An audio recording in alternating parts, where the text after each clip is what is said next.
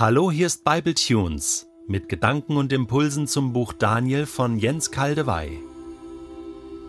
Ich lese aus der Übersetzung Hoffnung für alle, Daniel 9, die Verse 1 bis 7. Der Meder Darius, der Sohn von Xerxes, war König von Babylonien geworden. In seinem ersten Regierungsjahr forschte ich, Daniel, in den Heiligen Schriften.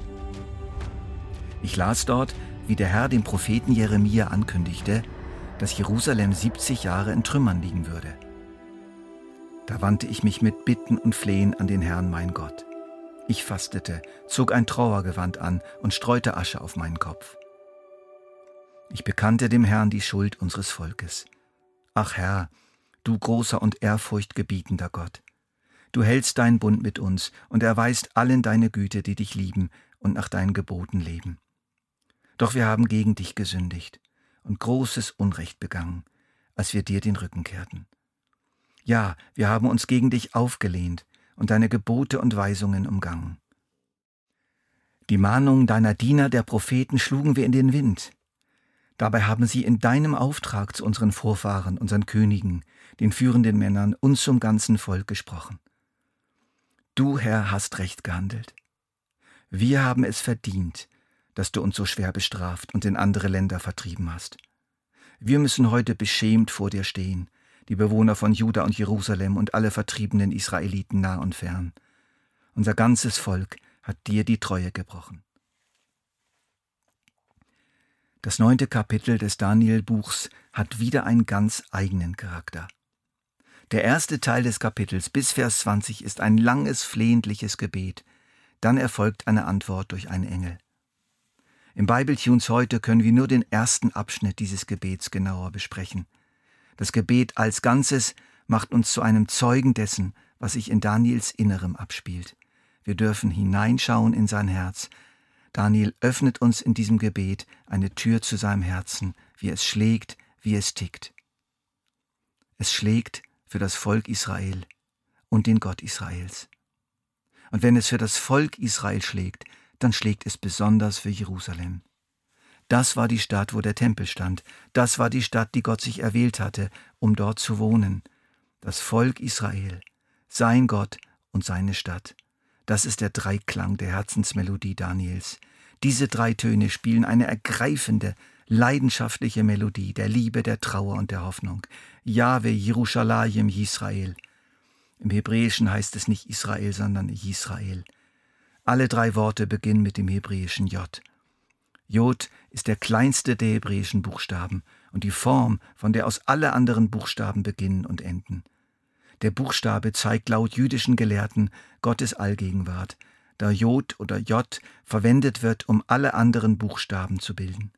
Der Buchstabe J, der kleinste der Buchstaben, ist auch ein Bild der Demut als Jakob zum Beispiel in Israel umbenannt wurde, war alles, was von seinem früheren Namen übrig blieb, der Buchstabe Jod. Israel wird ebenfalls das kleinste der Völker genannt und gilt somit als eine Art Jod unter den Völkern der Erde. Diese Einsichten über das Jod, die stammen von der Webseite geistlicher-felsen.de. Jahwe, Israel, Jerusalem. So schlägt Daniels Herz. Und wisst ihr was? Gottes Herz schlägt auch so. Mir kommt dieses Gebet von Daniel vor wie ein Brausen. Es ist der leidenschaftliche Herzschlag Gottes, den Daniel mit seinem geliebten Gott teilt.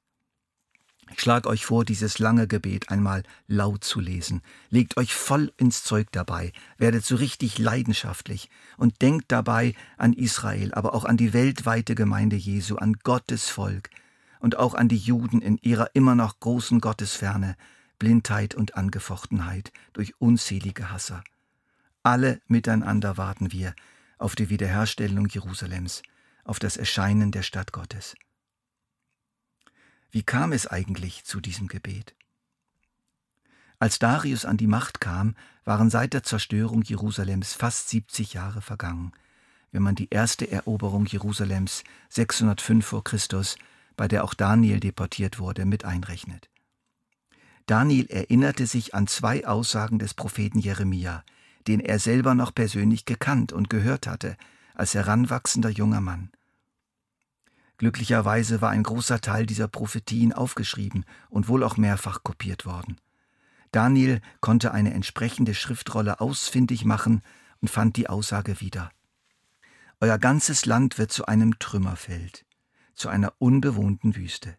Siebzig Jahre lang werdet ihr und eure Nachbarvölker dem König von Babylonien unterworfen sein. Aber nach den siebzig Jahren ziehe ich den König von Babylonien und sein Volk zur Rechenschaft für ihre Schuld. Dann werde ich ihr Land für immer zerstören. Darauf gebe ich, der Herr, mein Wort. Denn ich sage euch, die Babylonier werden siebzig Jahre lang herrschen, und erst wenn diese Zeit um ist, werde ich mich euch wieder zuwenden. Dann lasse ich meine Verheißung in Erfüllung gehen und bringe euch wieder in euer Land zurück. Jeremia 25 und 29 können wir uns vorstellen, wie Daniels Herz höher schlug, als er diese Verse las? Er selbst hatte mittlerweile fast 70 Jahre in Babylon verbracht. Könnte es sein, dass unsere Tage hier gezählt sind? Könnte es sein, dass wir jetzt wieder zurückkehren können, zurück nach Jerusalem, um es wieder aufzubauen, zurück in unser geliebtes Land? Daniel war unglaublich bewegt von diesem Gedanken. Nie hatte er Jerusalem vergessen und wahrscheinlich kannte er Psalm 137 und hatte diesen Psalm erlebt und gelebt mit anderen Leuten zusammen. Dort lesen wir, aber die Peiniger, die uns gefangen hielten, wollten Freudengesänge von uns hören, höhnisch drängten und forderten sie, singt doch eins von euren Zionsliedern. Doch wie hätten wir in diesem fremden Land wie Lieder singen können, die dem Herrn geweiht sind? O Jerusalem, wenn ich dich jemals vergesse, dann soll meine rechte Hand gelähmt werden, die Zunge soll mir am Gaumen kleben bleiben, wenn ich nicht mehr an dich denke, wenn du, mein geliebtes Jerusalem, nicht mehr die größte Freude für mich bist. Zur Zeit der Niederschrift dieses Bibletunes befinden wir uns in den ersten Wochen der Lockerung nach dem langen Lockdown der Corona-Krise. Wir haben sich so manche besonders betroffene Menschen danach gesehnt, dass die Gefangenschaft des Lockdowns aufhört und sie wieder dorthin gehen dürfen, wo sie wollen, wieder arbeiten können, wieder Geld verdienen können, wieder geliebte Menschen und geliebte Orte besuchen können, wieder normales Gemeindeleben erleben können. Aber die 70 Jahre Lockdown von Israel waren schlimmer. Sie waren zwar nicht eingeschlossen in Jerusalem, dafür waren sie ausgeschlossen von Jerusalem und Israel – kein Lockdown im eigentlichen Sinne, aber ein noch schlimmerer Lockout. Und Daniel sagte sich, jetzt muss ich mich mit Gott so richtig auseinandersetzen. Nicht mal eben schnell beten. Ich werde fasten, ich werde Trauerkleidung anziehen, ich werde Asche auf mein Haupt streuen und Gott wirklich zeigen, es ist mir ernst. Und es ist mir ernst damit, dass es mir so leid tut, wie wir uns Gott gegenüber verhalten haben.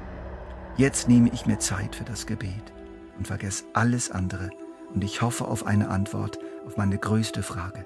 Ist unsere Gefangenschaft bald vorbei? Gibt es Hoffnung?